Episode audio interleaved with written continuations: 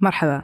أنا أريج المهنا متخصصة في الذكاء الاصطناعي وعلم البيانات. وأنا هديل الربيعة مختصة بتسويق التقنيات الرقمية والابتكار.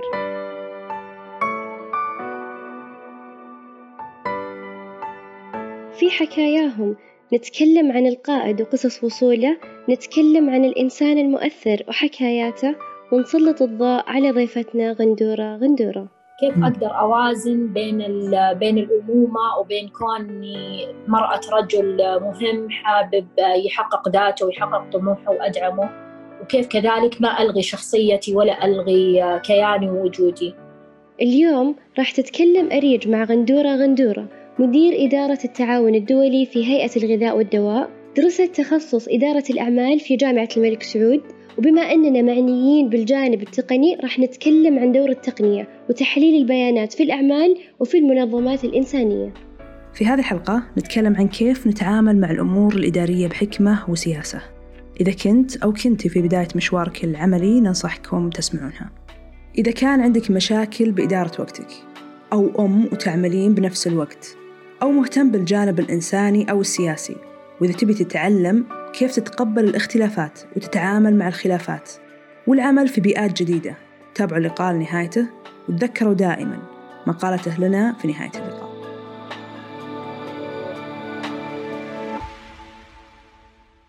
وإحنا نعد للحلقة. آه، عرفنا أن كثير آه، قصص صارت على اسمك. أه والله هو اسم آه، غندورة غندورة يمكن هو اسم غير شائع تماما إنه اسم العائلة تكون على اسم مرأة. آه لكن جدتي الوالدي آه أو جداتنا كانت آه إحدى السيدات المناضلات آه فترة الحج. كانت تخدم الحجيج وكانت آه تاجرة جدا كبيرة في مكة. آه قبل طبعا هذا الكلام قبل الدولة السعودية. فلما جاءت الدولة السعودية آه هي ربت أولادها وأحفادها. فلما جت الدولة السعودية تعودوا الناس أنه ينادوا عيال غندورة راحوا عيال غندورة جو. فتسمت العائلة بكبرها عليها. آه، ولما أنا أنا أول الأحفاد فجد آه، والدي قال له إذا زوجتك جابت بنت أبغاك تسميها غندورة على اسم الجدة الكبرى وإن شاء الله يكون لها من اسمها نصيب. فسبحان الله إن انولدت بالاسم هذا يعني اسمي كان محطوط لي قبل ما انولد وانولدت وجيت بنت وسموني غندورة. طبعا لطفلة كان بالنسبة لي أيام المدرسة وأيام الابتدائي والثانوي حتى فترة مرحلة الجامعة يعني كان ناس كثيرة تعلق تعليقات مختلفة. آه، إما تعليقات مضحكة أو تعليقات أحيانا تكون مستفزة لطفلة.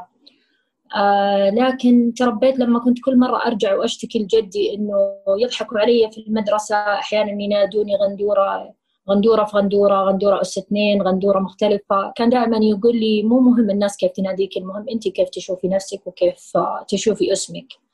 آه، إحنا سميناكي كذا لأنه إحنا متأكدين إنه انت راح تاخذي من جدتك الكثير ومن طباعها الكثير. آه وسبحان الله انولدت بهذا الاسم وكان صعب علي حتى يعني يمكن بالعربي أسهل كتابه من الإنجليزي بالإنجليزي عشر حروف. فجدا صعبة كان لطفلة إنها تكتب الاسم مكرر مرتين. آه لكن الحمد لله آه يعني اسمي حاليا يعني أنا بالنسبة لي أعتبره جزء أساسي من شخصيتي وجزء أساسي من آه حتى عملي. آه صار الحمد لله يعني كنت قد المكانة بإذن الله و ويعني على الأقل إني أنجزت شيء في حياتي واسمي كان له نصيب من هذا الإنجاز. آه، أستاذ غندورة آه، ودنا يعني نشوف نظرتك للجيل الحالي. آه، وين تشوفينهم؟ سواء كان من ناحية علمية أو عملية أو حتى اجتماعية. أه والله شوفي الجيل الحالي مع بعد مرحلة الابتعاث وبعد التخصصات الجديدة اللي فتحت للشباب والبنات كلن سواء أشوف أنهم بالعكس عندهم مؤهلات جدا عالية أه، قد تأخذهم يعني لتخصصات نادرة ما كانت موجودة على جيلنا أو على وقتنا. آه هذا جدا يدعمهم ويساعدهم آه إنهم يطوروا في نفسهم ويواكبوا الرؤية ويواكبوا نظرة المملكة المرحلة القادمة. لكن في نفس الوقت أنا أشوف إنهم جيل مستعجل ما عنده صبر آه متعود إنه يعني بعضهم ما أبغى اعمم لكن بعضهم متعود إنه يستعجل آه، يستعجل على نفسه في المهن يستعجل بس يدخل عمل جديد إنه يعمل وإنه يصير طموح يصير مدير بسرعة يبغى يصير رئيس قسم يبغى يمسك منصب بسرعة. أو أحيانا حتى نلاقيهم إنه في سوق العمل ينتقلوا من وظيفة لوظيفة أخرى بسبب الراتب أو بسبب المسمى الوظيفي. آه هذا الشيء ما كنا نشوفه في جيلنا السابق أو جيل خلينا نقول السبعينات والثمانينات. آه كان الإنسان يصبر قبل ما يوصل المنصب آه كان الهدف مو فقط الوصول للمنصب قد ما إنه آه حاجة إنه الشخص يكون مؤهل للمنصب أو المكان اللي هو فيها. آه، أما من الناحية الاجتماعية أنا أشوف أنه جيل جدا منفتح.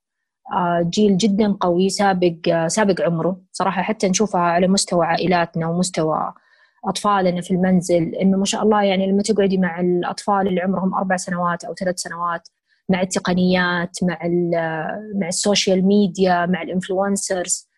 ما صار التأثير زي زمان صار جيل سريع التطور سريع الاستيعاب. آه، تلاقي الجيل واعي. يعني فجأة تسمعي أحد في المتوسط أو في الثانوي يتكلم عن السياسة أو يتكلم عن قضية اجتماعية موجودة في تويتر أو قضية اجتماعية جت في الأخبار هذا الشيء ما كان يصير على وقتنا. لكن ينقصهم أنا من وجهة نظري الصبر وقدرة التحمل. فعلا الصبر وقوة التحمل أعتقد skills آه، ما أعرف آه، يعني هل تشوفين skills هذه تجي by practice مثلا أو يعني مع ال مع ال خلينا نقول مع التجارب؟ والله والله شوفي هي تجي مع التجارب وتيجي كذلك مع ال مع ال coaching يمكن أكثر. يمكن كلمة coaching وال mentoring هذه الفترة صرنا نسمعها كثير وصار تسليط الضوء الإداري عليها بشكل أكثر. ليش؟ لأنه هم ما يحسوا إنهم هم ما هم صبورين، هم يحسوا إنه إحنا بطيئين أو إنه ال ال صاحب القرار أو متخذ القرار ايا كان إذا كان الأب إذا كان الأم إذا كان مدير المدرسة إذا كان الأستاذ أو حتى رئيس القسم أو مدير الإدارة أو حتى يعني رئيس المنظمة بكبرها إنهم هم بطيئين في القرار هو ليس بطء في القرار أو سرعة في القرار. هي الفكرة أنه آخذ القرار من جميع النواحي قبل ما نتخذ القرار. على قولتهم taking in consideration all situations وكل آه، كل النقاط المهمة اللي الواحد يأخذها عند اتخاذ القرار. ف... فيحتاجوا توجيه. أنا من وجهة نظري إنه يحتاجوا توجيه كثير. آه يحتاجوا نبين لهم ونكون عندنا سعة صدر لاستيعابهم أكثر. ونوضح لهم بشكل أكثر أنه ترى الموضوع يحتاج صبر حتى الموظفين أحيانا في إداراتنا أو الموظفات أو فرق العمل آه يعني أنا كثير أذكر الموظفات والموظفين عندي تيجي لهم new opportunities أقول لهم إذا أنتم أنا ما أتناقش على وضعكم المادي، الوضع المادي يعني قد يكون من شخص لآخر يختلف أو الحاجة المادية من شخص لآخر تختلف. آه لكن في شيء في مرحلة معينة من الحياة لازم الواحد يأسس حياته المهنية صحيحة، لازم يتعلم، لازم يكون صبور، لازم آه يدخل في آه في معمعة العمل الإداري ومعمعة الأوبريشن والإجراءات والسياسات عشان لما يصير صاحب قرار أو يوصل لمنصب قيادي يقدر يتخذ القرار الصحيح. أما الشخص اللي يجي يسقط اسقاطا على المنصب القيادي أو يجي يسقط اسقاطا والله فجأة قالوا له هل تزوج وهو عمره ما تحمل مسؤولية في بيت أهله آه، أول سنة حيكون مبسوط ثاني سنة حيكون مبسوط لكن حيتفاجأ إنه بعد فترة إنه الزواج مو مجرد آه، شهر عسل و... وأيام سعيدة الزواج فيه ups and downs ليش؟ لأنه ما هو متعود على المسؤوليات. فبالتالي المفترض إنه دورنا كأهل أنه ننمي أطفالنا على أساس أنهم يتحملوا المسؤولية ويكونوا صبورين. آه، دائما يقال أن النشأة هي اللبنة الأولى آه، بحياة الأشخاص. كيف ممكن تصفين نشأتك وهل كان لها تأثير بكونك قائد اليوم ورائد في مجالك؟ والله أنا بالنسبة لي نشأتي كانت غير عادية كنت أحسها لأنه آه، يعني والدي كان يعني تقريبا معطي تربيتي الأكبر لجدي آه، فكنت كوني أول الأحفاد فكنت دائما مع جدي دائما آه، جدي أنا آه، عميد سابق في الحرس الوطني فكنت دائما معاه دائما تشدني قصصه رواياته عن العسكر عن الحرس عن الحروب كان يكلمني عن أهل مكة كيف عايشين. يعني كانت كانت حياتي تقريبا يعني عرفتي أغلب الوقت إنه جدي اللي مربيني كان كأنه هو يعني مستلم زمام تربيتي يحس إنه على عاتقه إنه يكون مرأة قوية تعكس صور صورة على قولتهم جدة العيلة الجدة الأساسية. خصوصا إنه في عائلتنا كلها في كل الفروع اللي موجودة في الرياض واللي موجودين في يعني طبعا انتقلوا من مكة إلى الرياض بحكم العمل لكن اللي موجودين في مكة كلهم لم يسمي ولا أحد غندورة على اسم العيلة. يعني حتى الآن في أشخاص يعرفوني يعرفوا إنه والله غندورة موجودة في الرياض. آه بس ما أحد سمى هذا الاسم. يعني سميت جدتنا في الرياض على قولتهم بس ما أحد يعرف. وكثير من من العائلة يعني they follow me بتويتر أو يتواصلوا معايا. وأول شيء يقولوا نبغى نعرف مين سمية جدتنا وش سوت سمية جدتنا في حياتها. فهذا عكس على طفولتي. كنت آه، آه، قوية شخصيتي جدا قوية آه، صريحة مشاغبة يعني كنت أتناقش في أشياء كثير. تقريبا كنت سابقة جيلي في أشياء كثير يعني خلصت أذكر من أروع الأشياء إني خلصت مجموعة المنفلوطي كاملة وأنا في أولى متوسط. كان عمري فقط 13 سنة. ما شاء الله. آه خلصت كتب سياسية كثيرة وأنا تقريبا في ثاني متوسط. كان جدي يعمله زي الواجب إنه روحي واقرأي الكتاب وتعالي نتناقش فيه. آه عندنا وقت في الصباح نقعد أنا وياه نتناقش فيه. آه مجموعة جبران خليل جبران كانت من الأشياء الأساسية. كذلك لما كنا نسافر في الصيف آه، كل أولاد عمي كانوا يسافروا مع يعني مع أبوهم وأمهم. أنا كنت أسافر مع جدي وجدتي والوالد. لكن لازم أكون دائما في الرحلات اللي تخص جدي ودائما كان لازم نروح المتاحف. هذا واجب في السفر. المتاحف المكتبات المكتبات القديمة. يعني كان إرث أساسي بالنسبة لي آه، تطوير شخصيتي. في وقتها ما كنت مستوعبة لأنه طبعا ما كان في تكنولوجي زي الآن ما كان في تلفزيونات فيديوهات أشياء تلهيكي. فكان الصديق الفعلي لإطلاق العنان والأفكار كان الكتاب. فكانت هذه بالنسبة لي يعني آه، شيء جدا رائع إنه أطور ثقافتي. آه، ما استوعبت هذا الشيء صراحة إلا لما وصلت لعمر يعني لما دخلت الجامعة وصلت الثلاثينات بدأت أستوعب إنه آه، ذكائي الاجتماعي أعلى بكثير من من حولي من أصدقائي أو زملائي وزميلاتي اللي أشتغل معاهم. اكتشفت إنه هذا يعني تكوينتي واعتماد العائلة علي بشكل كبير. يعني حتى كان عندنا موضوع إنه مو بس انت على اسم جدتك فكرة إنه انت بنت العم الكبيرة انت لازم تكوني محتوية العائلة كاملة انت أولاد عمك بنات عمك انت الأخت الكبيرة. كانت هذه دائما الكلمة تكرر انت الأخت الكبيرة انت الأخت الكبيرة. فهذه أثرت علي بشكل كبير حتى أثرت على عملي الآن كقائد. إنه دائما عندي إحساس المسؤولية والجزء الإنساني عالي جدا. آه، يمكن يأثر على الشخص طريقة تربيته وطريقه يعني يعني كيف ينمو والأفكار اللي أنت تضعيها فيه. فعلا يعني لما يقول لك أنت تطرحي للطفل تقولي له أنت إنسان ذكي أنت إنسان ذكي وتكرري أنت إنسان ذكي إحنا يعني ممتنين لوجودك معانا. ينمو كطفل موهوب كطفل يؤمن بنفسه ويؤمن بذاته حتى لو هو ما تعلم المهارات لكن يسعى لاكتساب هذه المهارات. فأتوقع نشأة الإنسان جدا مهمة والأفكار والأحلام اللي بنحطها في عقول أطفالنا أيا كان. كل واحد فينا أكيد اسمه له جزء من حياته. أكيد أهلك قرروا يسموك هذا الاسم لسبب معين في حياتك. ف... فأتوقع أنه هذا أساس في حياة كل إنسان.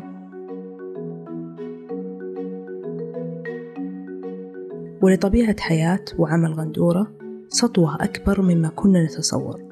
كونها طفلة من مدينة مكة ولدت في الرياض وتنقلت بين عدة مدن لطبيعة عمل والدها. وكبرت هذه الطفلة بين تنوع ثقافي وحضاري فكانت لها نظرة مختلفة بهذا الجانب. كيف الرياض؟ كيف الرياض؟ يمكن الرياض جزء منها أثر في حياتي جدا كثير. آه مثل ما أنا قلت لك إحنا أصلا من مكة. آه يعني حتى يعني من مؤسسين مكة من منطقة اسمها حارة الباب بمكة. ناس كثيرة من أهل مكة يعرفوها كانت أبواب مكة. آه زي شفتي المسلسل باب الحارة؟ نفس الفكرة أبواب بس منطقة مكة كذا كانت مجموعة عوائل كانت تسكن في المناطق هذيك. فجدي الله يرحمه لما انتقل وصل لمرحلة عسكرية معينة كان لازم ينتقل هو وزوجته وأولاده لمنطقة الرياض كونه لازم يلتحق في رئاسة الحرس الوطني. فكان أنا بالنسبة لي آه، كبرت في عائلة آه، الحجازي والنجدي واحد. مكملين لبعض. بداية حياتي درست في مدارس نجد كانت مدرسة multicultural درست في بعدين طلعنا تنقلنا في مناطق مختلفة كون عمل الوالد تطلب أنه نقله كان في وزارة الصحة فتطلب نقله للجبيل وحفر الباطن والقصيم. آه بعدين رجعنا مرة ثانية للرياض دخلت مدرسة حكومية آه كونه كان لازم أتأسس أكثر في اللغة العربية. دخلني الوالد semester في مدرسة حكومية. وبعدها دخلت التربية النموذجية الريان. فبالنسبة لي كان حجازية تسكن الرياض آه يعني بيئة مختلفة لكن أقدر أقول لك تعلمت منها آه أشياء كثيرة. آه ما زال الحنين لمكة ولمكاننا في مكة لكن ولادتي كانت في الرياض نشأتي في الرياض. حتى كثير في شغلي لا شعوريا تفرق تختلف اللهجة عندي. صح. يعني إذا كنت أتكلم مع أحد من أهل القصيم يقلب اللهجة قصيمية إذا أتكلم مع أهل الرياض يقلب اللهجة من أهل الرياض. فكثير من زميلاتي يضحكوا كانوا يقولوا لي اثبتي لك على لهجة. أقول لهم هذا اللي خلاني أستوعب آه ويمكن الحمد لله ساعدني في عملي إني أتقبل الناس من جميع مناطق المملكة ومن جميع الديانات ومن جميع بقاع الأرض. وكان عندي سهولة جدا تو ادابت وأتكيف مع أي بيئة عمل أنحط فيها.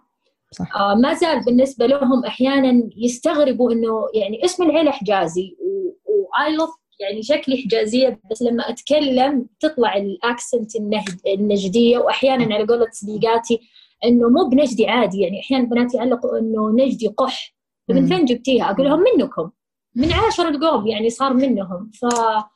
فسبحان الله على قولتهم حجازية تسكن الرياض لكن آه خلينا نقول حجازية الدم لكن الهوى هوى نجدي. نجدي. يمكن أنا كمان أريد اللي أثر علي أنا والدتي ما هي سعودية أنا والدتي آه أردنية من آه من أهل الأردن الأصليين اللي هم السلط منطقة السلط زي كأنك تقولي منطقة القصيم عندنا في نجد آه تركية فمن الأتراك اللي عاشوا في الأردن فترة طويلة. فيمكن ال multicultural family بالنسبة لي خلتني أستوعب أكثر صح. آه الاختلاف بين اللهجات والثقافات والعادات. آه وفي النهاية يعني تكتشفي إنه كل الناس لبعض يعني هذا الشيء اللي يساعدك بس إنه أنت تستوعبي إنه الناس تركز على الاختلاف ما تركز على التشابه. لو إحنا في طبيعتنا أول ما تدخلي أنت المكان أركز على الشبه اللي بيني وبينك. حيزيد آلية الألفة حيزيد الاستيعاب حيزيد الأزمة. ويمكن أزمة الكورونا الحين والجائحة اللي صارت خلتنا نستوعب إنه كل الناس واحد. كل الناس قاعدة أول مرة على كوكب الأرض إنه الناس تعاني كلها بنفس الطريقة من نفس الوضع تطبق نفس الإجراءات يتساعدوا لمكافحة شيء واحد. يمكن هذه الأشياء كنا نشوفها في الموفيز لكن ما كنا نتخيل إنه فعلا ممكن يصير. آه فأتوقع أنه يعني فعلا إحنا الحمد لله تربينا بطريقة أنه تخلينا نستوعب الناس بكل أشكالها بكل جنسياتها بكل اختلافاتها وتشابهها. آه عندنا إدارة الأعمال تخصص إدارة أعمال. آه وش اللي حصل وصار فيه؟ والله شوفي اللي صار فيه إنه أنا آه يمكن أكبر منكم فكان أيامها سعود عندنا حسب النسبة تدخلي. اللي انت تبغيه آه يعني مو مو على هواك. وش جابت نسبتك؟ تدخلي. آه بداية تخصصي في جامعة الملك سعود دخلوني الجغرافيا فالشخص يعني البنت اللي قبلي قدمت كانت آخر مقعد في إدارة الأعمال. فدخلت جغرافيا أول سمستر آه، درست جغرافيا. آه، سمستر جبت معدل جدا عالي وحولت لإدارة أعمال. كنت فعليا إدارة عامة ما كان وقتها لسه في في إدارة أعمال لكن في تخصصات مختلفة فكانت إدارة عامة. صح. آه، حبيتها درستها أبدعت الحمد لله فيها. ما أقول لك جبت امتياز لأني كوني زوجة وأم عندها أطفال كان عندي طفلتين.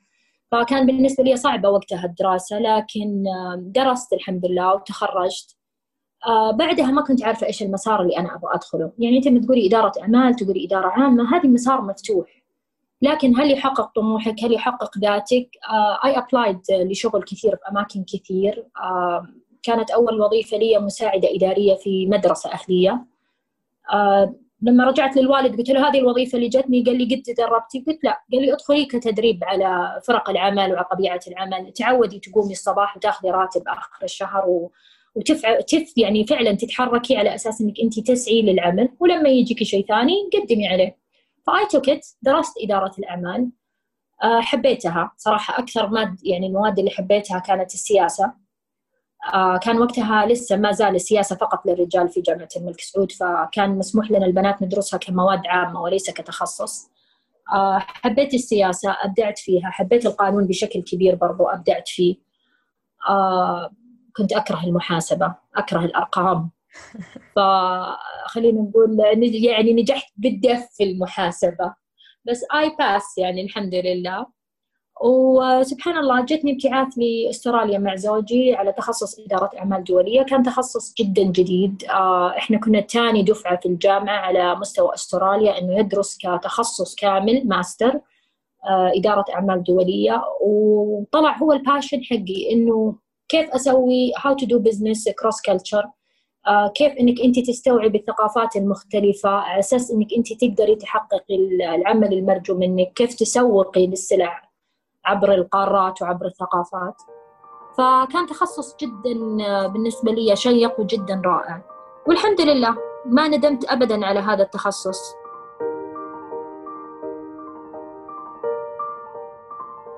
ذكرت العديد من الدراسات أن المرأة تحتاج تعمل أكثر بخمس مرات من الرجل للحصول على نفس المنصب. فهل كان له تأثير في حياة غندورة كونها أم وعاملة؟ وذكرت أيضا أهم التحديات اللي واجهتها خلال مسيرتها الممتدة ل 14 سنة. كيف. أقدر أوازن بين بين الأمومة وبين كوني مرأة رجل مهم حابب يحقق ذاته ويحقق طموحه وأدعمه؟ وكيف كذلك ما ألغي شخصيتي ولا ألغي كياني ووجودي؟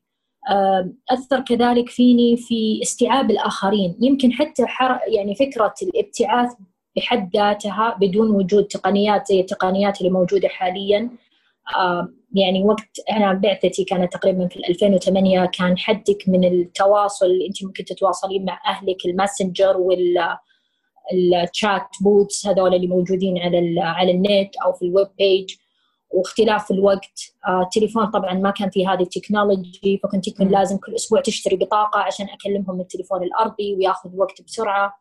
فأثرت أثرت فيني كثير يمكن الدراسة إني أعرف أنظم وقتي وأنظم حياتي. أحس إنه يمكن أعطتك دفعة دفعة أكبر إنه يعني بالتنظيم الحياة. يمكن الحين اعتدتي عليه ولا؟ هي هي كتجربة كاملة. يعني يمكن أنا دائما أقول لبناتي أقول لهم يعني الحين بسم الله عليهم بناتي في الجامعة فأنا دائما أقول لهم مو المدرسة اللي تصقلك الجامعة والدراسة هي اللي تصقلك وإحنا جامعة الملك سعود للي دخل جامعة الملك سعود هي بحر من العلم. أنا ما أتكلم على مستوى الدراسة فقط حتى على مستوى طريقة التسجيل طريقة المحاضرات طريقة الآلية هي تسقط شخصيتك تماما. كل مادة أنت بتدرسيها في الجامعة وكل تخصص آه، يفتح عندك مجال آخر في عقلك أو يزيدك يضيفك. لكن هو الشطارة أنك أنت كيف تقدري يعني تستفيدي من العلم اللي أنت تعلمتيه لتطبيقه في حياتك الاجتماعية. ويمكن هذا جزء منه اللي حاليا آه، كثير ناس قاعدة تنادي فيه اللي هو الذكاء الاجتماعي والاستفادة من المهارات اللي عندك لاستغلاله في الذكاء الاجتماعي. فاتوقع أتوقع هذا جدا مهم إنه إحنا نقدر آه، نستفيد من المعلومات اللي درسناها ونطبقها على أرض الواقع يعني حاليا أنا في عملي أقول لهم كثير إنه العلم اللي تعلمتوه في الجامعات حتستفيدوا منه as basic لكن ال knowledge وال practices وال competences اللي أنتم قاعدين كمهارات سلوكية قاعدين تتعلموها في عملنا راح تفيدكم على كل مستويات حياتكم وليس فقط العمل. لأنك أنت لما تتعلمي تسوي ترتبي وقتك تمسكي أكثر من مهمة عمل في نفس الوقت تشتغلي على مشاريع. آه، تقسمي بين البيت والوقت والعمل وكل شيء. تقدري تبرمجي نفسك تفتح الملف متى تفتح الملف ومتى تغلق الملف في مخك. هذا الشيء مرة يساعدك على إنك أنت يعني تنجحي وتوصل للي أنت تحتاجيه. وكونك أم كذلك حيساعدك جدا في تنظيم حياتك. آه يعني أذكر أول مرة فتحت آه انتقلنا بعد قبل الابتعاث. آه، كنا عايشين أنا وزوجي عند أهل زوجي. بعدين انتقلنا على بيت صغير. آه، قال لي هذه البجت اللي عندك قسميها بناء على اللي انت تحتاجيه آه والاحتياجات. ما راح نطلع على البجت هذه. على أساس إنه نطلع بالمصاريف اللي عندنا وتدريجيا حنسويها. أذكر إني طلعت كتاب المحاسبة كنت أكرهها المادة لكني طلعتها. بديت أحط وش المصروفات اللي عندنا كيف تنزل في الجدول. اضطريت أني أستفيد من ال Excel سويت لي Excel من المعادلات الرياضية اللي بال Excel. وفعلا فرشت بيت كامل بال budget اللي موجوده عندي لكن باستخدام المعلومات اللي عندي والأشياء اللي درستها في الجامعة واستفدت منها. فهي في النهاية كل ال knowledge اللي أنت تتعلميها في حياتك you can use it صح. ما شاء الله 14 سنة آه، خبرة آه، عملية آه، ومختلف المناصب. وأكيد جاك تحديات وصقلت مهارتك ومكنتك إلى ما أنت عليه اليوم. إيش أبرزها؟ أبرزها الموازنة. يمكن أكثر شيء صعب على المرأة خصوصا المرأة العاملة. يمكن إحنا تربينا ونشأنا إنه الجيل يعني خلينا لو نقسمها أجيال جيل الثمانينات. آه، إنه زوجك وبيتك شيء مهم. حياتك كأم شيء مهم. دورك الأساسي عائلتك وليس عملك. فالموازنة بين العمل وبين بين البيت والأولاد شيء مرة صعب. فتعلمت مبدأ مرة مهم اللي هو جودة الوقت. أنا ما أقول لك إنه أنا مرة شاطرة في تقسيم وقتي لا. لكن أستغل وقتي بأكبر قدر ممكن بالطريقة الصحيحة. يعني لما أرجع البيت واحد من أولادي يبغاني في شيء أقول له لحظة ماما خمس دقائق أكون معاك عشان أقدر أركز معاك. وأقعد معاه أيوة إيش تبغى تقول؟ واحد اثنين ثلاثة أربعة. طيب تحتاج حل ولا تحتاج تفضفض؟ يقول لي لا أحتاج حل. طيب هذه الحلول اللي أمامك. إيش تختار؟ إيش الأنسب لك؟ يعني أطرحها ك اخلي الفكرة تجي له هو. آه لو كان مثلا موضوع فضفضة ونقاش وهذا يقولوا لي البنات عندنا سوالف كثير نبغى نحكيكي عن الجامعة عن المدرسة أقول لهم okay I don't mind خلينا يوم الخميس مثلا أو الثلاث نطلع نتقهوى ونقعد في مطعم بعيد عن الإزعاج بعيد عن كل أحد نقعد يعني ناكل أو نسولف. هي الهدف إنه quality of time تنظيم الوقت. الشيء الثاني التقنيه دحين مرة تساعد. لما تكوني multitask مرة تساعد. ال Face uh, Time يساعد. Uh, أحيانا الوالدة ما أقدر أروح أزورها أو الوالد uh, أكلمهم يعني مثلا مفترض إني أروح أزورهم أكلمهم FaceTime مكالمة طويلة على فنجان القهوة. أحيانا يكون عندي to do list a lot of to do list أحطهم أسجلهم في الجوال reminders المواعيد. آه، حتى أحيانا أضطر إني آه، أستفيد إنه من نقاط ثانية يعني حتى مثلا آه، ال helper اللي عندي في البيت أو العاملة المنزلية اللي عندي في البيت أحيانا أكون أبغى منها شيء وأنا في المكتب تلاقيني automatically واتساب أو أبغاها مثلا تجهز لي شيء أرسل لها يوتيوب video prepare please كذا. فعرف هذه الأشياء جدا تساعد. بلس إنك انت لازم تسألي اللي حولك. يعني أنا أذكر أول ما انضميت لهيئة الغذاء والدواء آه، كان لي 11 سنة في المجال اللي قبلها أو في الهيئة اللي قبلها. آه، اعتمدت كثير على الاستماع وعلى الاستفسار. فكثير من الزملاء كانوا متفاجئين إني ما أتحرج إني أسأل. هو بالنسبة لي أنا نفس مجال عملي لكن الفيلد أو المجال الفني للعمل كان مختلف تماما عن مجال عملي السابق فكان لازم أفهم من الناس إيش طبيعة أعمالهم إيش المهام اللي بيقوموا فيها إيش الآلية. فكذلك الأشياء هذه تساعد جدا على إنك أنت تقدري تتقدمي في مجال عملك. يمكن انت أنت مثل تعرفي أريج إنه إحنا عندنا في الهيئة مبادرة تمكين المرأة آه، ومبادرة متمكنة.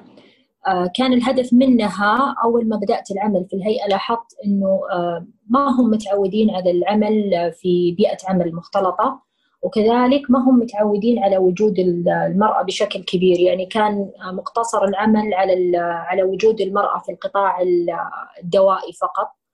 وليس في القطاعات الأخرى وبعدين بدأوا ينضموا زميلات في جميع قطاعات الهيئة وصاروا جزء لا يتجزأ من الهيئة. فلاحظت في بداية عملي إنه في إشكالية على موضوع آه، البنات يتخوفوا من طرح أفكارهم آه، بطريقة آه، أو بأخرى. وبعضهم يطرحوا أفكارهم بطريقة جدا قوية وبطريقة قد يعني تخوف الشخص الطرف الآخر منهم. فعشان كذا سوينا مبادره متمكنة. كانت هي مبادرة بسيطة من بعض الزميلات في في الإدارات المختلفة في الهيئة. اجتمعنا على كافي. وقلت لهم بنات أنا ما أدري هل ملاحظتي صحيحة أو لا؟ إني أنا لاحظت إنه بعض الزميلات لما أقعد معاها آه، تتكلم عن مجالها وعن عملها وتتناقش وتطرح أفكار. آه، ولما أحضر معها اجتماع بحضور قادة الهيئة أو بحضور مديرها المباشر أو بحضور زملائها آه، تنعزل على نفسها وتنغلق وما تطرح أفكارها. فإيش الإشكالية؟ فطبعا بدأوا البنات بعضهم حط نقاط شخصية بعضهم حط نقاط مهنية من العمل.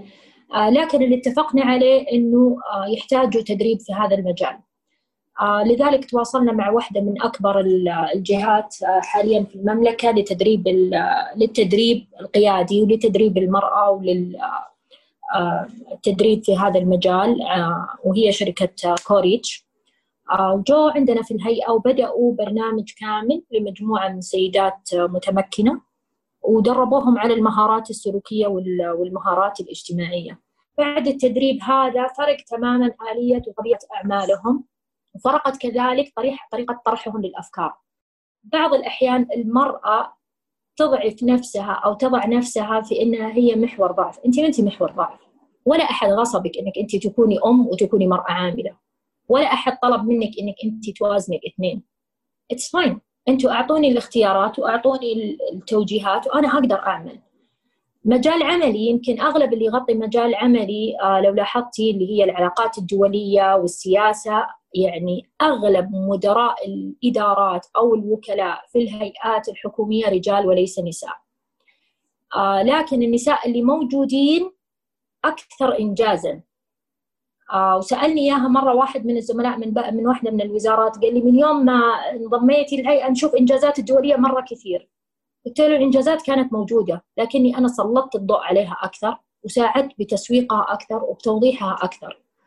فالفرق إنه المرأة دائما بطبيعتها تحب تجمل الأشياء أو تحب تظهر الأشياء آه، ذكية في إنها تضع الأشياء في إطارها. فأنا استغليت كوني مراه في عملي. سلطت الضوء على نقاط وأبعدت نقاط معينة قد يغفل عليها الرجل. لكن هل في تحدي؟ طبعا في تحدي. آه مو سهل. ما هو تحدي سهل ولا هو تحدي آه تقدري إنك تقولي بس موجود عندنا. هذا تحدي موجود على مر العصور في كل مكان في العالم. آه ما هو سهل عموما إنك تكوني آه مرأة لكنه أنا أشوف إنها امتياز جدا كبير لأنه نقدر نحقق أشياء كثيرة. طلبنا منها تقدم لنا نصيحتين بحكم خبرتها. كانت الأولى للمقبلين على العمل أما النصيحة الثانية كانت من نصيب العاملين في بيئات العمل المشتركة. نصيحتي للبنات اللي ينضموا لأي بيئة عمل وليس فقط بيئة العمل المختلطة أو بيئة عمل الرجال. لا تتحرجي من أنك أنت تطرحي أفكارك اسمعي اللي حولك تعلمي متى تكوني قوية ومتى تكوني ضعيفة شخصية أو شخصية منطوية ومنزوية ومنغلقة على نفسك. قد تكون أحيانا قوة الشخصية عدو عدوة للشخص أو للشخص الممارس وقد تكون فائدة له. آه، أنا دائما أقول لهم آه، ودائما أشبهها للبنات إنه بنات افصلوا حتى الشباب. آه، أنا أتفق معك شخصيتك قوية ولك أفكارك ولك آرائك لكن تعلم تتحكم في قوة شخصيتك. متى تبرز هذه قوة الشخصية ومتى تنقصها أو لا تكون واضحة وضوح العيان؟ نفس استخدامنا يمكن شبهته قبل كذا نفس استخدامنا للصوت. كلنا نقدر نصرخ وكلنا نقدر نعلي صوتنا كلنا نقدر يعني نكون أوبرال حتى في صوتنا لكن هل نستخدم تون الصوت العالي في كل الأحيان؟ آه لما نكون في موقع آه نقاش قد يحتد الصوت لما تكوني في موقع مع والدك قد يوطى الصوت لما تكوني مع صاحباتك تتكلمي بصوت عالي يختلف ففي كل مكان المفترض الإنسان يسوي شخصيته تتقمص الشخصية أو تتحول الشخصية على حسب الموقف اللي هو واضحه أنا ما أقول تغيروا شخصياتكم لكن أنا أقول تطرح الأفكار والآراء حسب الموقف اللي أنتوا فيه. ليس لكونك قائد أو رئيس مدير إدارة أو رئيس قسم قد يكون موظف بسيط عندك عنده أفكار جدا خلاقة ولعدم احترامك لهذه الأفكار أو لقوة شخصيتك ما تستمع لهم. حتخسر كثير. بالتالي كوننا إحنا ندخل بيئة عمل جديدة جدا مهم. إنه نعرف إيش بيئة العمل اللي إحنا داخلينها. مين الشخصيات القوية في بيئة العمل؟ مين الشخصيات اللي قد تظهر لنا كأنها شخصية براقة أو شخصية لامعة وقد تكون جوفاء من الداخل؟ إيش طبيعة عملي والمهام اللي مطلوبة مني؟ وكم من وقتي أنا ممكن أخصص للمهام اللي مطلوبة مني في العقد الوظيفي؟ وكم ممكن أخصص للمبادرات الوظيفية؟ كمان في نقطة ثانية أنا لاحظتها في الجيل الجديد اللي يدخل سوق العمل يكون جدا متحمس لطرح كل أفكاره خلال السنة الأولى. يكون شاطر وممتاز ويطرح أفكاره وياخذ يفوق التوقعات أو ياخذ متمكن ويغطي ال KPIs حقته ويخلص ال KPIs أحيانا ست شهور. بمجرد ما إنه ال contract حقه يكمل سنة أو سنتين تختلف تماما أسلوبه ويقول لك أنا محبط. أنت ليس محبط. أنت اللي سويته إنك أهدرت كل طاقاتك في السنة الأولى. فبالتالي لما وصلت عند السنة الثانية أو الثالثة صار ما عندك أفكار أو ما عندك آراء أو ما عندك نقاط قد يعني ترغب بطرحها. فجدا مهم إنه إحنا نستوعب إيش بيئة العمل اللي إحنا رايحين نشتغل فيها. وكمان نقطة ثانية إنه يختلف القطاع الحكومي عن القطاع الخاص. كثير من الزملاء والزميلات اللي جونا من القطاع الخاص تفاجأوا بطبيعة الأعمال في القطاع في القطاع الحكومي. القطاع الحكومي له سياساته وله إجراءاته وله طبيعته. خلينا نقول ما هو بطبيعة أعمال وسياسات وإجراءات القطاع الخاص. القطاع الخاص أولا وأخيرا هدفه الربح القطاع الحكومي هدفه دعم الدولة أيا كان الدعم اللي الدولة تحتاجه إما كانت خدمية أو تنفيذية آه، أو بأي يعني أي طريقة كانت فهذه بالنسبة للأشخاص اللي جداد على العمل وبالنسبة آه، عفوا أريد كان سؤالك الثاني بالنسبة للنساء اللي يعملوا في بيئات عمل مختلطة. أنا أقول لهم دائما لا تتصنع الشيء. زي ما أنت في بيتك زي ما أنت مع أهلك كوني مع زملائك وزميلاتك. آه، تصنع الشيء آه، يبين. أول يوم ثاني يوم ثالث يوم بعد شهر في موقف أنت زعلانة في موقف معصبة.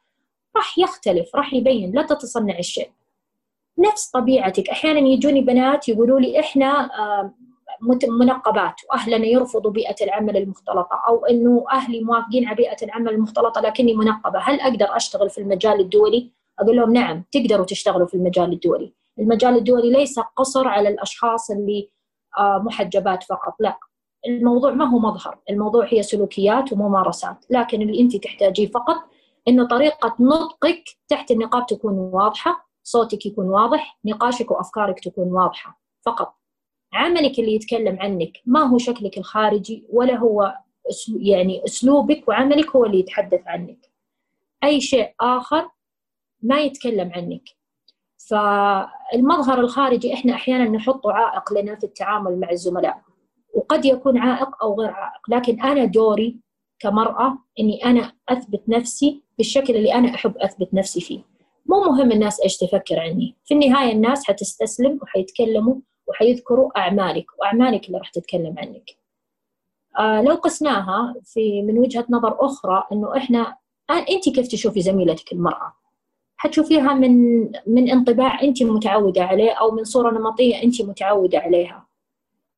فحتختلف آه، من شخص لآخر الصورة النمطية اللي عنده آلية الانفتاح عاداته وتقاليده بيئة العمل بيئة العمل السابقة آه، بيئة المنزل كيف مأثر عليه حتختلف. لكن يجي دورنا كقادة إنه ندعم الزميلات والزملاء لبيئة عمل منفتحة أو بيئة عمل مختلطة. يعني أذكر أول ما بدأنا في, في الإدارة عندي كان الفريق فعليا فعليا مقسوم إلى قسمين ثلاثة بنات ثلاثة شباب. كان الشباب جدا يتحرجوا من المناقشة مع زميلاتهم أو إعطاء زميلاتهم أوراق أو يتناقشوا لأن كلهم فريش جراد وكلهم دخلوا في بيئة عمل آه، مختلطة. فبالنسبة لهم كان صعوبة. كانوا يجوني يعطوني الأوراق يقولوا معليش تسلميها لفلانة أو معليش تقولي لفلانة إنه في مشكلة في شغلها أو في هذه النقطة. أقول له روح اجلس مع زميلتك في مكان في في قاعة الاجتماعات المفتوحة وتناقش معها أو أحيانا أجلس معاهم أخليهم يجلسوا مقابل بعض ويتناقشوا. هي في النهاية بنفس الطريقة اللي إحنا بنربي فيها أولادنا وبناتنا في البيت. ليه لا يعني إنك أنت رجل معناته أنت أقوى من المرأة ولا يعني إنه هي مرأة هي أضعف منك. الولد مهم والبنت مهمة. كلا الطرفين مهمين لتوازن الحياة. فحتى في بيئة العمل أنت تحتاجي طريقة التفكير المختلفة. لذلك في بعض التاسكات يمسكوها أو مهام العمل تمسكها المرأة قد تبدع فيها وفي بعض المهام قد يمسكها الرجل قد يبدع فيها. لكن لو لبعض الأحيان اعطيتي المهمة اللي تنفع للمرأة بحتة للرجل قد لا يبدع فيه فما هو ما هو شرط. يعني هو يعتمد على يعتمد على الشخصيات وتعتمد على بيئة العمل لكن في الأساس تعتمد على الصورة النمطية اللي مطبوعة في ذهنك. فإذا الإنسان ما غير الصورة النمطية اللي مطبوعة في ذهنه عن الطرف الآخر ما حيقدر يعمل في بيئة عمل مختلطة.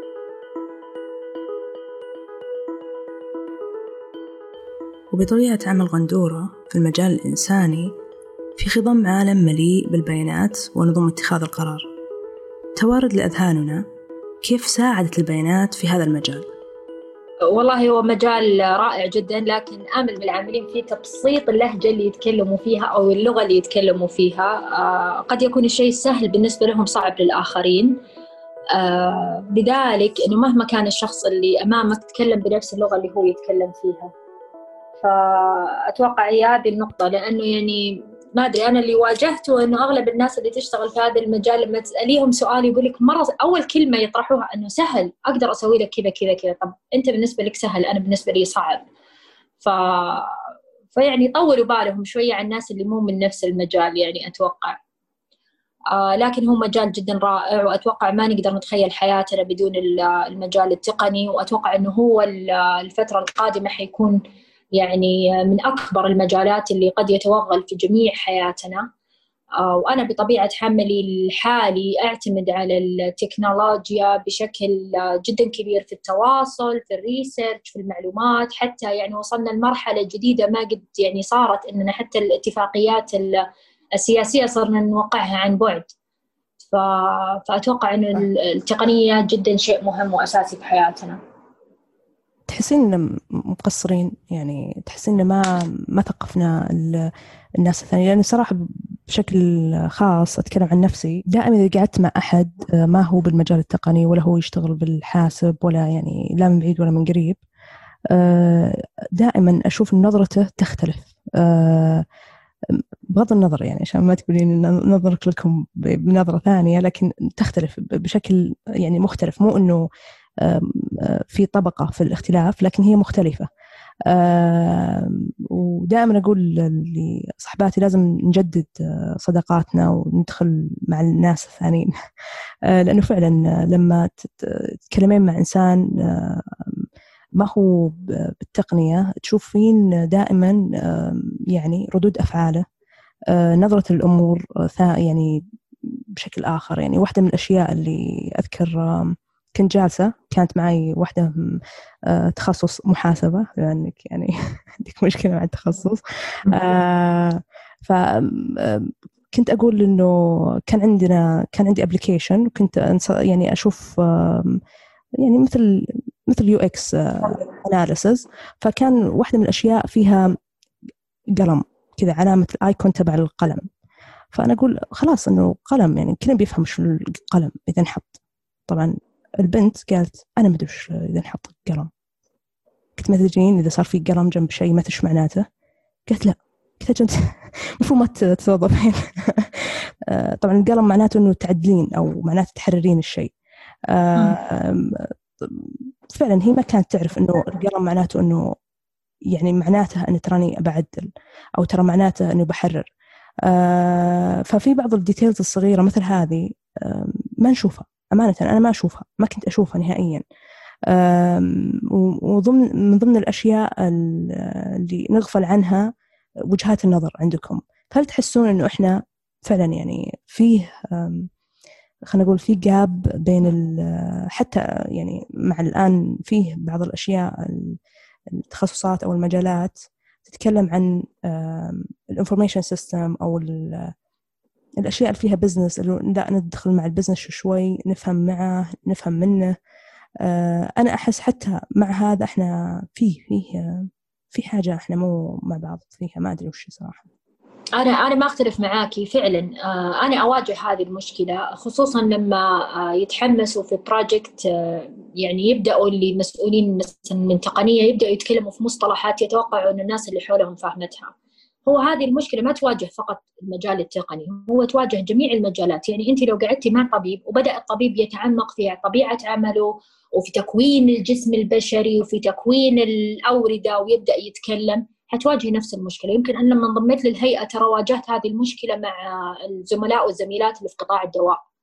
آه كانوا يقولوا مصطلحات كثير ويطالعوا فيا إنه how you didn't catch it up انه أنت كيف ما أنت فاهمة إحنا قاعدين نتكلم على التيقظ الدوائي قاعدين نتكلم على الأدوية المختلفة قاعدين نتكلم على ال formats المختلفة قاعدين نتكلم على ال... ما هو شيء عادي إني أنا أستوعب انه أنتم لما تبدأوا تدخلوا في تفاصيل الأدوية هذا ما هو المجال حقي ولا ال field حقي. كذلك لما أنا أتكلم على والله آلية طريقة توقيع الاتفاقيات والمعاهدات الدولية والائتلافات إيش يفرق كلمة ائتلاف عن معاهدة عن اتفاقية. عن تكوين جمعية عن جمعية عمومية قرارات الجمعية العمومية. أنا أذكر مرة دخلت واحد من الزملاء قلت له لسه الاتفاقية إحنا وقعناها بس ما دخلت حيز النفاذ ما تقدر تسويها. قال لي إيش يعني حيز النفاذ؟ إيش فرق؟ أنا already عندي قرار من الديوان إني أسوي. قلت yes عندك قرار من الديوان. توقع اتفاقية لكن ما عندك قرار من الديوان يقول إنك أنت تبدأ العمل فيها. فإحنا لازم ننتظر القرارات تصدر. فهو تفاجأ إنه وش ذا الكلام؟ من وين جايبته؟ فكل المجالات المختلفة فيها بس يمكن التسليط الضوء أكثر على المجال التقني لأنه إحنا نستخدم بطبيعة الحال المجال التقني يوميا في حياتنا اليومية. أنا من وجهة نظري لو تبسط اللغات يعني لغة التناقش أو الطرح يعني أنت ما تقدر تتكلمي مع حرمة كبيرة آه، خلينا نقول إنها كيف تضيف إنستغرام كيف تسوي كيف تسوي تعليقات كيف تشارك في تويتر. يعني أنا أذكر لما صارت حادثة بيروت الأخيرة آه، قاعدين نتناقش في المجلس مجلس الوالدة وقاعدين نقول سوينا وشفنا وشفتي هذا وشفتي هذا وإحنا قاعدين نتكلم أنا وأخواني وبنات عمي على الموضوع هذا فتفاجأت إن الوالدة تقول وين شفتوا ذي الصور؟ إني أنا حطيت القناة الأولى وحطيت الأخبار وحطيت السناب شات وحطيت انستغرام أنتم من وين قاعدين تشوفوها؟ فقلت لها ماما بت... فقلت لها ماما ادخلي الهاشتاج قامت طالعت فيني قالت لي إيش الهاشتاج؟ أحيانا نستعجل بأنه استيعابهم للأشياء. وبالرغم من أمي ما شاء الله إنسانة مثقفة ودارسه ومسوية بس إنها هي ما هي مستوعبه إنه هي ليش أنتم بس هذا اللي يطلع لكم كل الصور اللي صايرة في بيروت؟ فهي شافت الأشياء اللي هي أسهل لها. فلما قلت لها قامت قالت okay هذه الإشارة المربع يقولوا لها هاشتاج كذا كذا. قلت yes يقولوا لها كذا عشان كذا. قالت ليش سوى كذا؟ قلت هذه ال icon تبين لك إنها كذا في البرنامج هذا تطلع لك إنه هذه آخر شيء. قالت okay ما حد قال لي. من بعد كذا لما أبغى شيء حصير أحطها. ف it's easy بس أنت تحتاجي أحيانا انك إنك تشرحيها. زي لما اطفالنا نبدأ نعلمهم المشي لما نبدأ نعلمهم الكلام ما تبدي لهم بكلمات let's say حتقولي لها أنطقي سايكولوجي حتقولي لها أنطقي ماما أنطقي بابا أنطقي دادا أنطقي اسمك. ف this is the thing إنه sometimes إنه الذكاء اللي عندكم في التخصص لا يعني إنه الناس اللي حولكم أغبياء لكن يعني إنكم أنتم متعمقين ومتخصصين أكثر في هذا المجال فتحتاجوا تبسطوا المعلومات أكثر. عشان كذا دائما أقول لهم حتى داخل الهيئة كنت أقول لهم لما تنزلوا برنامج جديد تبغون نطبقه سووا انفوجرافيك بسيط عليه ما يحتاج تعقيد. 1 2 3 this is the steps. حتى أنا ماني فاضي أقدر أشوف فيديو طويل. أحتاج أشوف انفوجرافيك مرة بسيط. ينعرض علي أشتغل على ال program. أو على الأقل if it's very complicated رتب جلسة من الموظفين اللي عندك يجوا يعطوني training على هذا ال program. فمو معناته إنه الناس هذه متخلفة وهذول فاهمين أو هذول صح أو هذول غلط بس لكن هو اختلاف التخصصات لكن هو الصوت مطلع على يعني على الناس اللي في تقنيه المعلومات. أكثر عشان دخول التقنية في حياتنا، الشيء الثاني أريد اللي أنا بطرح لك عليه لنقطتك اللي ذكرتيها إنه نحتاج نغير صداقاتنا. أنا قبل أسبوعين ذكرت هذا الموضوع لبنتي. آه قلت لها ماما من كثر ما قاعدة تشتغلي مع الأرقام أنت يعني نقاشك طريقة طرحك للأفكار واحد زائد واحد يساوي اثنين. قلت ترى مو دائما رأيك صح. رأيك أنت صح رأي أبوك صح رأي أختك صح. كلكم ترى قاعدين تتكلموا في نفس النقطة لكن كل واحد من وجهة نظر مختلفة. أبوك قاعد يتكلم من وجهة نظر طبية بحتة وأنت قاعد تتكلم من وجهة نظر تقنية بحتة وأختي قاعد تتكلم من وجهة marketing بحتة. كل واحد فيكم مجال مختلف. لكن كلكم ابوكي وجهة نظره هذا ال program يتسوى. أنت ك يعني ك computer science واحدة تسوي ال programs وتسوي ال appات وتبرمجها تقدر تحطيها وتقدر تستفيدي من فكرة أختك في تسويقها. فبالتالي كلكم قاعدين the same goal بس كل واحد بيتكلم بلغته اللي هو متعلم عليها. زي لما تتكلمي مع واحد لغة إنجليزية وواحد يجيكي British يعني British English أحيانا فيها كلمات مختلفة واحد يتكلم ألماني واحد يتكلم سويدي. حتختلف اللهجات لكن كلهم في النهاية يقول لك مرحبا. فإيش فرق؟ فعرفتي فهي أحيانا لكن أحيانا الناس ما تنتبه لأنه يعني زي ما نرجع لنفس النقطة إنه تكوني ذكية على قد ما تكوني قوية في شيء على قد ما إنك تحتاجي تستوعبي إن الناس اللي حولك ما هم دائما بنفس سرعتك في ذكاء أو في استخدام الذكاء هذا أو العلم اللي أنت عندك. ف يعني أنا أتوقع فقط إنه تحتاج تسليط الضوء وإنه تبسيط العبارات خلينا نقولها بهذه الآلية.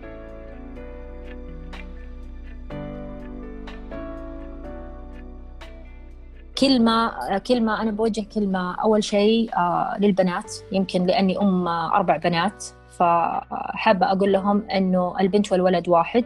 إحنا في مجتمع الحمد لله يدعم البنت آه، من سنوات لكن الآن صار في تسليط ضوء على البنت أكثر. طموحكم آه، السماء المفروض يكون. ما عاد صار في تخصصات محددة للولد وللبنت لا. كل التخصصات مفتوحة أمامكم. جيلكم جيل واعد زي ما يقولوا آه لأنه جيل انعطت له الفرص كلها على طبق من فضة. استغلوا هذه الفرص واستفيدوا منها. آه وأقول للشباب استوعبوا البنات استوعبوا الجيل الجديد آه استوعبوا التطور اللي صار في المجتمع آه واستوعبوا أنه هذول البنات ما هم منافسات لكم لكنهم ممكنات لكم وداعمين لكم. آه، أقول للأمهات الله يعينكم على التغير وأنا واحدة منهم على التغير التغير الثقافي بين الأجيال. آه، اللي كان أيامنا ممنوع وعادات وتقاليد أيامهم تختلف فلازم نستوعب الجيل الفات. أقول للقيادات آه، الله يعينكم لأنه اللي ما يقدر يواكب العصر ويواكب سرعة التطور ما حيقدر ينجز في هذه المرحلة. وأقول لحقون تقنية المعلومات آه، ساعدونا نفهمكم وساعدونا تسهلون لنا حياتنا. آه لأنه حياتنا صراحة بدون تقنية معلومات يعني أنا خصوصا وقت الكورونا أثبتوا أنه كل شيء تكنولوجي جدا مهم في حياتنا. فيعطيكم العافية. وانتظرونا في حلقة قادمة مع ضيف جديد يروي لنا حكاياته. ولا تنسون كل اقتراحاتكم نسعد فيها على حسابنا في تويتر. وشكرا لوصولكم لنهاية الحلقة وشكرا لفريق حكاياهم رزان الشعلان رغد العبد اللطيف وهديل الربيعة وفي التحرير الصوتي مبارك الزوبع ومحدثتكم ريج المهند.